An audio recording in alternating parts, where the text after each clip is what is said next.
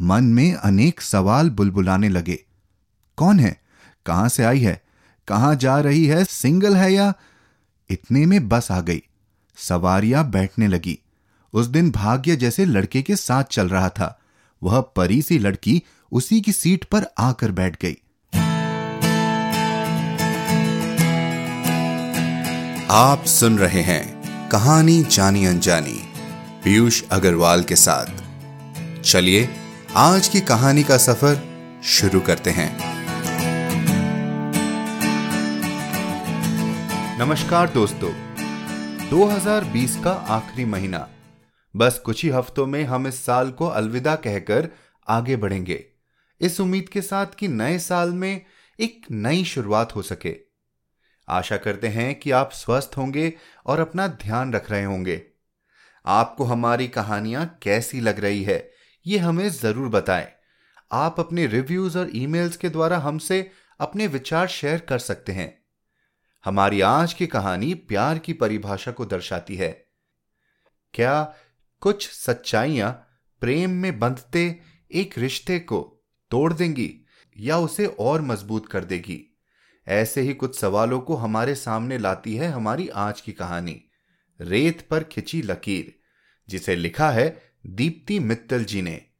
दीप्ति जी पुणे में रहती हैं और पिछले पंद्रह वर्षों से लेखन कार्य में सक्रिय हैं। इनकी लगभग 400 कहानियाँ, बाल कहानियाँ, लेख और व्यंग अलग अलग पत्र पत्रिकाओं में प्रकाशित हो चुकी हैं। इनके बारे में और जानकारी के लिए आप हमारे show notes Piyush Agarwal dot com पर चेक कर सकते हैं। तो चलिए सुनते हैं आज की कहानी और समझते हैं सच्चे प्यार की सच्चाई को थोड़ी और गहराई से।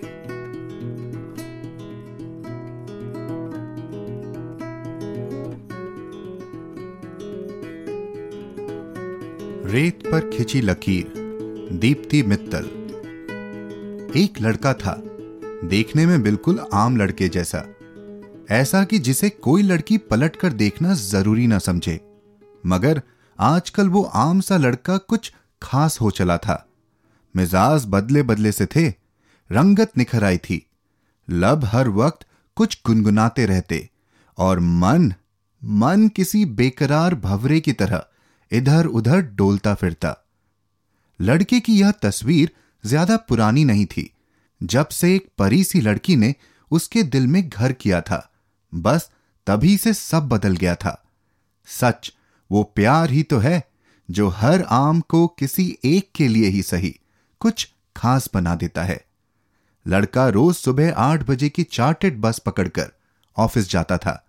उस दिन वह उसे पहली बार बस स्टॉप पर दिखी थी। गुलाबी चूड़ीदार में उसका दूध सा धुला रंग गुलाबी हो चला था। लंबे खुले बालों से झांकते बड़े बड़े झुमके बार बार हिलकर गर्दन चूम रहे थे। कमर किसी पतली लचकदार शाख सी बल खा रही थी। बड़ी बड़ी झील सी गहरी आँखें बेसब्री से बस का इंतज़ार कर रही थी। कुल मिलाकर वह बला की खूबसूरत, बेहद मासूम, छुईमुई सी लड़की थी, जिससे लड़के की नज़र चाह कर भी नहीं हट पा रही थी। उसके दिल में टिस उठी, काश ये इंतज़ार मेरे लिए होता। मन में अनेक सवाल बुलबुलाने लगे, कौन है? कहाँ से आई है? कहाँ जा रही है? सिंगल है या? इतने में बस आ गई। सवारियाँ बैठने लगी। उस दिन भाग्य जैसे लड़के के साथ चल रहा था। वह परी सी लड़की उसी की सीट पर आकर बैठ गई। इसके बाद तो बस तौबा। कयामत के वो चालीस मिनट लड़के पर कैसे गुजरे? यह तो बस उसका दिल ही जानता था। लड़की का दुपट्टा उसको छू रहा था। कभी कभी बाह भी टकरा जाती। बाहर सब कुछ कितना सामान्य, कितना शांत, मगर उसके भीतर पुरजोर तूफ़ान चल रहा था। लड़के के शरीर का तापमान बढ़ रहा था, हलक सूख रहा था, साँसें रफ्तार पकड़ रही थी, वो हैरान था, ये आज उसे क्या हो रहा है? वह पहली बार तो किसी लड़की के पास नहीं बैठा है। ऑफ़िस में कितनी फीमेल कलीग्स हैं, सबसे हाय हेलो, साथ उठना बैठना हंसना बोलना चलता है। मगर आज आज कुछ तो अलग है। कुछ तो बदल रहा है उसके भीतर। और ये बदलावट जो उस दिन शुरू हुई थी, आज तक बदसतूर जारी थी। वो लड़की रोज बस स्टॉप पर दिखने लगी थी। लड़के के तैयार होने का तरीका बदलने लगा था।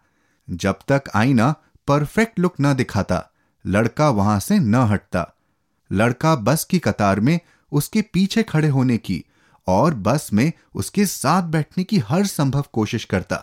यदि वो असफल होता तो दूर से ही उसे ताकता रहता और अगर साथ बैठ जाता तो फिर वही कयामत के चालीस मिनट, जो उसके जीवन के सबसे बेहतरीन पल हुआ करते थे। रोज की मुलाकातों के चलते उनमें हाय हेलो, हल्की सी स्माइल का लेन देन होने लगा। लड़के को तो इतने में ही दोनों जहाँ का सुख मिलने लगा था। उस लड़की को लेकर मन में दिन भर उमड़ घुमड़ चलती रहती। बहुत से सवाल उठ रहे थे, जिसका हल वह इंटरनेट पर साइकोलॉजी की किताबों में तलाशने लगा। उसने टैरो कार्ड ऐप और श्रीराम शलाखा पर भी सवाल पूछे और आखिरकार पाया कि उसे प्यार हो गया है, सच्चा प्यार। साथ साथ जीने मरने की कस्मों वाला प्यार। जन जन्मांतर तक अटूट रहने वाला प्यार, शारीरिक आकर्षण से परे पवित्र रूहानी प्यार, और इस प्यार की मीठी सुगंध से उसका रोम रोम महकने लगा। लड़की भोली थी, मगर ना समझ नहीं। लड़के के प्यार की तरंगे उसको छू रही थी। फिर भी वो अनजान बनी हुई थी। धीरे धीरे दोनों में बेतकल्लुफी बढ़ने लगी। पहले बातचीत, फिर साथ साथ चहलकदमी होने लगी। लड़का लड़की को उसके ऑफ़िस तक सी ऑफ़ करने लगा और लड़की भी गर्दन को हल्का सा टेढ़ा कर मुस्कुराते हुए, बाय, सी यू, कहने लगी। फिर उनकी मुलाकातें बस स्टॉप के दायरे से निकलकर दूर समुद्र तटों पर पसरने लगी। वीकेंड पर वे अक्सर एक दूसरे का हाथ थामे, कभी चमकीली रेत पर अपने पांवों के निशान छोड़ते हुए तो कभी कहीं ओट में बैठकर डूबते सूरज को निहारते रहते। वैसे ये बात आधी झूठ है, क्योंकि डूबते सूरज को तो बस लड़की निहारा करती। लड़का तो तिरछी नज़रों से उस लड़की के चेहरे को देखता रहता, जो सूरज की लालिमा से सुनहरा हो उठता, किसी मंदिर में सजी देवी की मूर्ति की तरह। अब लड़के को केवल इतने में संतोष मिलना बंद हो गया था, उसकी बेकरारी बढ़ती जा रही थी। वह लड़की को बता देना चाहता था कि वह उसके प्यार में पूरी तरह डूब चुका है। उस पर सब कुछ कुर्बान कर सकता है। दुनिया भर की खुशियाँ लाकर उसके कदमों तले बिछा सकता है। मगर जब भी वह लड़की से कुछ कहने की कोशिश करता, वो बात का रुख मोड़ देती। अब तो जैसे उसकी जान पर बनाई थी, इस तूफ़ान को रोकना उसके लिए नामुमकिन होता जा रहा था। इसलिए आज वो घर से पूरा पक्का इरादा करके निकला कि चाहे जो भी हो जाए वह आज अपने दिल की बात कहकर ही रहेगा। शाम को दोनों मिलने की तय जगह पर पहुँचे। आखिरकार लड़के ने एक बड़ी सी शिला के पीछे लड़की का हाथ थामकर प्रणय निवेदन कर ही दिया। मैं मैं तुमसे बहुत प्यार करता हूँ। तुम्हारे सिवाय मुझे न कोई दिखाई देता है, न कुछ सूझता है। तुम मेरे जीवन का पहला और आखिरी प्यार हो। लड़का ज़ुबान के ज़रिए अपना दिल खोल कर रख रहा था और लड़की उसे एक टक निहार रही थी। प्रणय निवेदन अभी पूरा भी नहीं हुआ था कि लड़की ज़ोर से खिलखिलाकर हंस पड़ी। उसकी हँसी से प्रणय निवेदन के बीच हुए शब्द भी कहीं दूर ठिटक कर खड़े हो गए। लड़का सक पका गया। वह हँसी उसकी समझ से परे थी।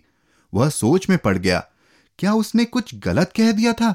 या सही बात को गलत तरीके से कह दिया।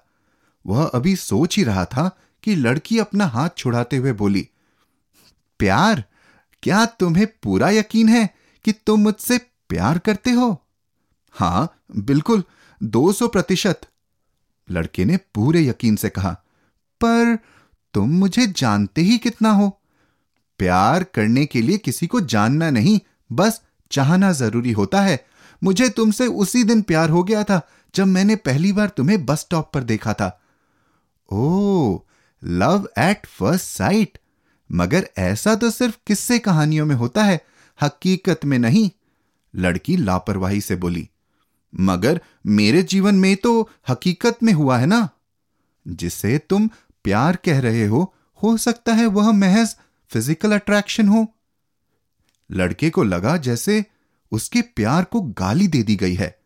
उसके सच्चे, पवित्र, दिव्य प्रेम को शारीरिक आकर्षण जैसे निम्न श्रेणी में रखा जाए, वह भी उस लड़की के द्वारा जिसे वो दिलो जान से चाहता है। यह उसकी बर्दाश्त से बाहर था। वह आवेशित हो गया और बेहद भावुक भी। मेरे प्यार को यूँ गाली मत दो। मेरा प्यार सच्चा है। जितनी गहराई से इसे मैंने महसूस किया है, तुम करती तो पता चलता। लड़के की दलीलें लड़की पर बेअसर थी। वह कहने लगी अच्छा अगर मैं इतनी खूबसूरत ना रहूँ तो भी मेरा प्यार कम ना होगा। अगर मेरा एक्सीडेंट हो जाए, हाथ पैर टूट जाए या चेहरा बिगड़ जाए तो तो भी मेरे प्यार की शिद्दत कम ना होगी। मैं तुमसे प्यार करता हूँ, तुम्हारे शरीर से नहीं। ये सच्चा प्यार है। इसे महज आकर्षण समझ यूँ गाली मत दो। लड़का बेहद भावुक हो चला था। अपना पक्ष रखने के लिए उसे जो भाषा, जो शब्द मिल रहे थे, वह उनका प्रयोग कर रहा था। उसकी आँखों का आवेश कह रहा था, चाहो तो मेरे प्यार की अग्नि परीक्षा ले लो, मैं तैयार हूँ, मगर भगवान के लिए मुझ पर विश्वास करो। मगर वो कोमल सी दिखने वाली लड़की आज जैसे पत्थर दिल हो चुकी थी। उसकी हँसी जैसे कह रही थी, मुझे तुम पर जरा भी विश्वास नहीं, मगर लड़का भी हथियार डालने को तैयार न था। पास खड़ी पत्थर की शिला पर एक गहरी लकीर खुदी हुई थी। लहरों के तेज थपेड़े आकर उसका अस्तित्व मिटाने की कोशिश कर रहे थे, मगर वह हर वार को झेलकर अडिग और अमिट था। लड़के ने थोड़ा संभल कर पुनः कहना आरंभ किया, यह लकीर देख रही हो ना, तेज लहरों के थपेड़े झेल कर भी यह अपनी जगह कायम है। मेरे दिल पर भी तुमने एक ऐसी ही लकीर बना दी है, जिसे दुनिया की कोई ताकत, कोई तूफ़ान यहाँ तक कि तुम्हारी बेरुखी या मनाही भी अब मिटा नहीं सकती। लड़की कुछ पल चुप रही।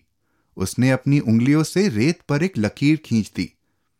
मुझे तो लगता है प्यार इस रेत पर खिंची लकीर जैसा होता है, जिसको मिटाने के लिए बड़ी नहीं बल्कि एक छोटी सी लहर ही काफ़ी है। और कुछ क्षणों बाद एक लहर आई और उस रेतीली लकीर को मिटाकर चली गई। लड़की के तर्कों से लड़का झुंझला गया। आखिर, यह चाहती क्या है? या तो मेरे प्यार पर विश्वास कर उसे स्वीकार करे या सीधा सीधा ठुकरा दे।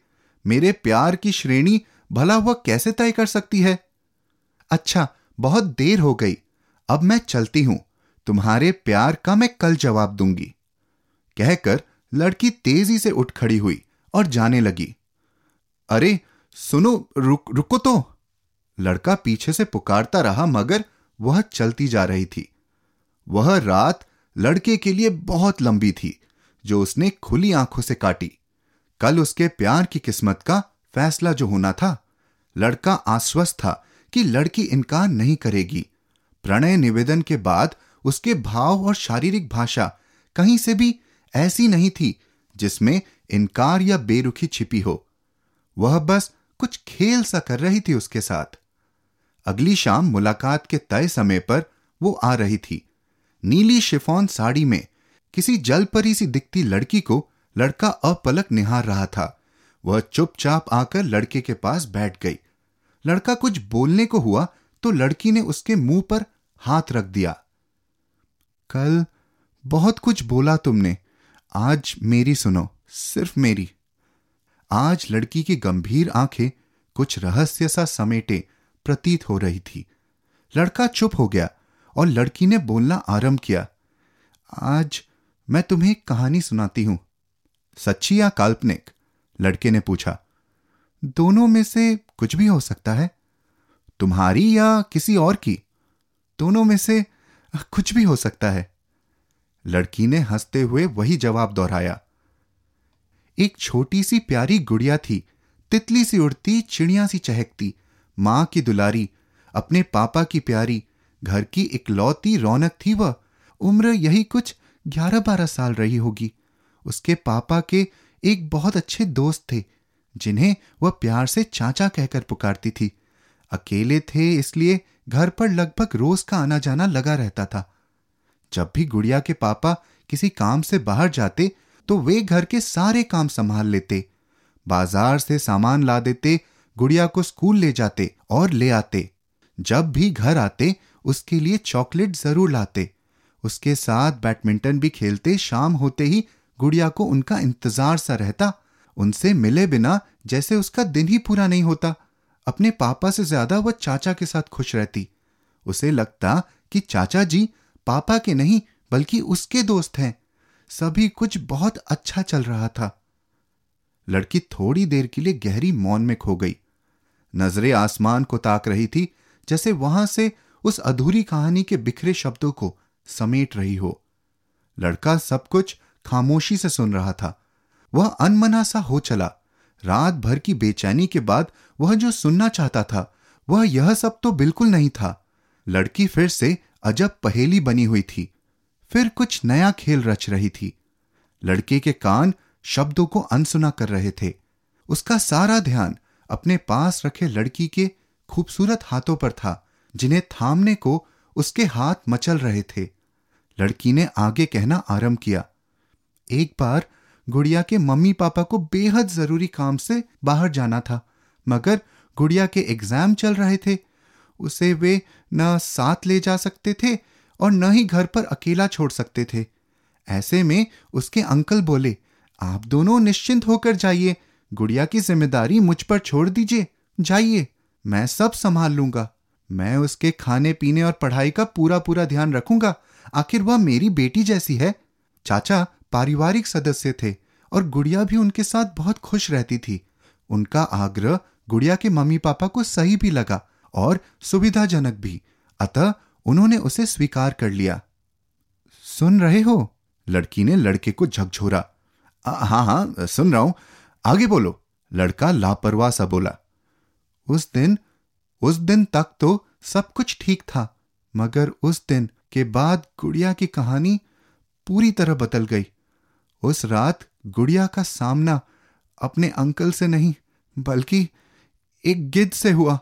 उस गिद्ध के नुकीले पंजों ने उस मासूम के शरीर के साथ साथ उसकी आत्मा को भी तार तार कर दिया। वह नन्ही सी जान न कुछ समझ सकी, न ही अपनी रक्षा में कुछ कर सकी। कहते कहते लड़की रुक गई। उसका गला रूंद गया। आँखें पनियाली हो गई। कहानी के आखिरी शब्दों को सुनकर लड़का ऐसे ठिठका जैसे उसे किसी ने रुमानी कल्पनाओं के आकाश से खींच पथरीली ज़मीन पर पटक दिया हो। बात अब दिल से निकलकर दिमाग के दायरे में जा चुकी थी।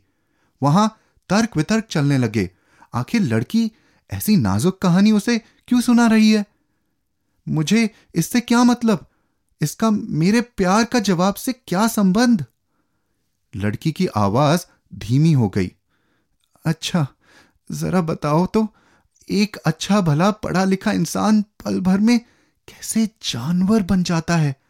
जरा भी वक्त नहीं लगता उसे इतना लंबा सफ़र तय करने में। वह कैसी मानसिकता है? कैसा आवेग है जो उसे पल भर में अपना और दूसरों का मान सम्मान भविष्य, चरित्र, सभी कुछ दाव पर लगाने को मजबूर कर देता है?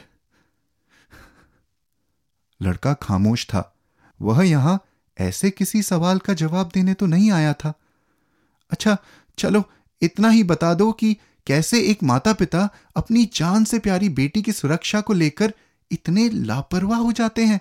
कैसे वे किसी पर इतना अंधविश्वास कर लेते हैं? क्यों नहीं समझते कि उनकी एक जरा सी लापरवाही उनके बच्चों पर कितनी भारी पड़ सकती है? लड़का अभी भी चुप था। उसे समझ नहीं आ रहा था कि क्या कहें। उसका दिमाग लड़की और उस कहानी के संबंध को खोजने की कोशिश कर रहा था। लड़की की आँखों में, लड़की की आँखों में दर्द के डोरे तैर आए, जिन्हें देखकर लड़का सिहर गया। उसे अपने दिल के भीतर से कुछ चटकने की आवाज़ आई। कहीं ये कहानी लड़की की अपनी तो नहीं, कहीं वही तो गुड़िया नहीं। मेरे सपनों पर छाई रहने वाली अनछुई छुई मुई यौन उत्पीड़न का शिकार गुड़िया भी तो हो सकती है। आखिर वह जानता ही कितना है उसके बारे में। लड़का अपनी सोच में बुरी तरह उलझ गया था। दिलो दिमाग पर छाया रहने वाला प्यार का खुमार गायब हो चुका था। लड़की उसकी हालत समझ गई और दर्द भरी गीली हँसी हँसते हुए बोली, पूछोगे नहीं, आगे क्या हुआ? लड़के के होठ सिल चुके थे। आगे सुनने की शक्ति नहीं बची थी उसमें। गुड़िया का क्या हुआ? उसने दबे स्वर में पूछा। गुड़िया आज तक विश्वास शब्द के मायने खोज रही है। क्या वह गुड़िया तुम? लड़के का स्वर डरा हुआ था। लड़की एक बार फिर खिलखिलाकर हंस पड़ी। हो, हो भी सकती हूँ और नहीं भी तुम्हें क्या फ़र्क पड़ता है? लड़की की आँखों में प्रश्न चिन्ह तैर आया जिसका जवाब वह लड़के के चेहरे पर तलाशने लगी। मगर लड़का अभी भी चुप था। दोनों के बीच कुछ देर गहरी खामोशी पसरी रही। आज कुछ नहीं कहोगे अपने शरीर से परे सच्चे रूहानी प्यार की सफ़ाई में? लड़का अभी भी चुप था। आज वापस से बहुत कुछ बदल रहा था उसके भीतर। ज़िंदगी का चक्का तेज़ी से पीछे की ओर घूमकर उसे एक बहुत बड़े भ्रम से बाहर ले जा रहा था। उसकी खामोशी ही लड़की का जवाब थी। अच्छा अब मैं चलती हूँ। लड़की जाने को उठ खड़ी हुई। लड़का अभी भी कहीं गुम था। लड़की धीरे धीरे चलने लगी, फिर पलट कर बोली, आज जाने से नहीं रोकोगे? लड़की की खामोशी ज्यो की त्यों बनी रही। लड़की हल्की सी मुस्कुराई और अलविदा कहकर वहाँ से चली गई। लड़का जाती हुई लड़की को देख रहा था। ना जाने क्यों आज उसे वह लड़की सिर्फ़ उसी के लिए ज़मीन पर उतरी परी नहीं लग रही थी। उसे लगा जैसे कोई खंडित प्रतिमा चली जा रही हो। तभी उसकी नज़र शिला पर खुदी गहरी लकीर पर पड़ी। लड़के को लगा जैसे वह गहरी लकीर धीरे धीरे रेंग कर रेत पर पसर गई। एक लहर आई और उसे बहाकर ले गई। लकीर वहाँ नहीं थी, बस कुछ निशान से बाकी रह गए थे, जो शायद अगली लहर के साथ मिटने वाले थे। वह उनकी आखिरी मुलाकात थी। उसके बाद लड़की न जाने कहीं चली गई और लड़का वापस किताबों में, इंटरनेट पर शारीरिक आकर्षण और सच्चे प्यार के बीच का फ़र्क तलाशने लगा।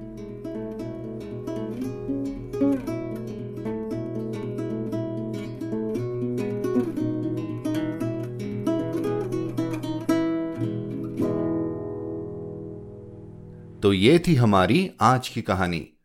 आपको क्या लगता है, क्या हम अक्सर रिश्तों में खिंची रेत की लकीरों को पक्की लकीरें मान लेते हैं?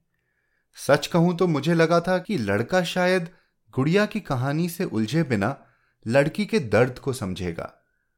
लेकिन फिर वो कहानी शायद सच्चाई से बहुत परे और थोड़ी फिल्मी हो जाती। आपको क्या लगता है, हमें ज़रूर बताएँ। Hello at the rate Piyush Agarwal dot com पर। कहानी जानी अनजानी पर हम ऐसे ही अनजाने लेखकों की तलाश में हमेशा रहते हैं।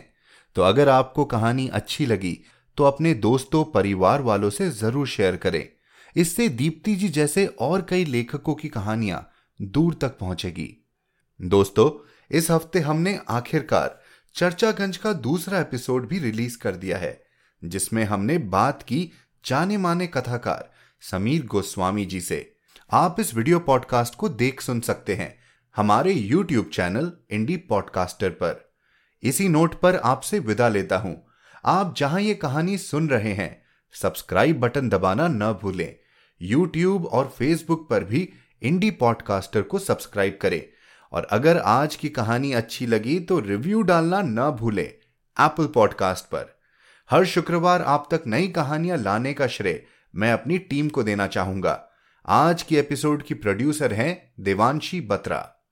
आप सुन रहे थे कहानी जानी अनजानी पीयूष अग्रवाल की आवाज़ में, जो कि इंडी पॉडकास्टर की एक पेशकश है। तो हम आपसे मिलते रहेंगे हर शुक्रवार। तब तक के लिए अपना ध्यान रखिए, स्वस्थ रहिए और मुस्कुराते रहिए।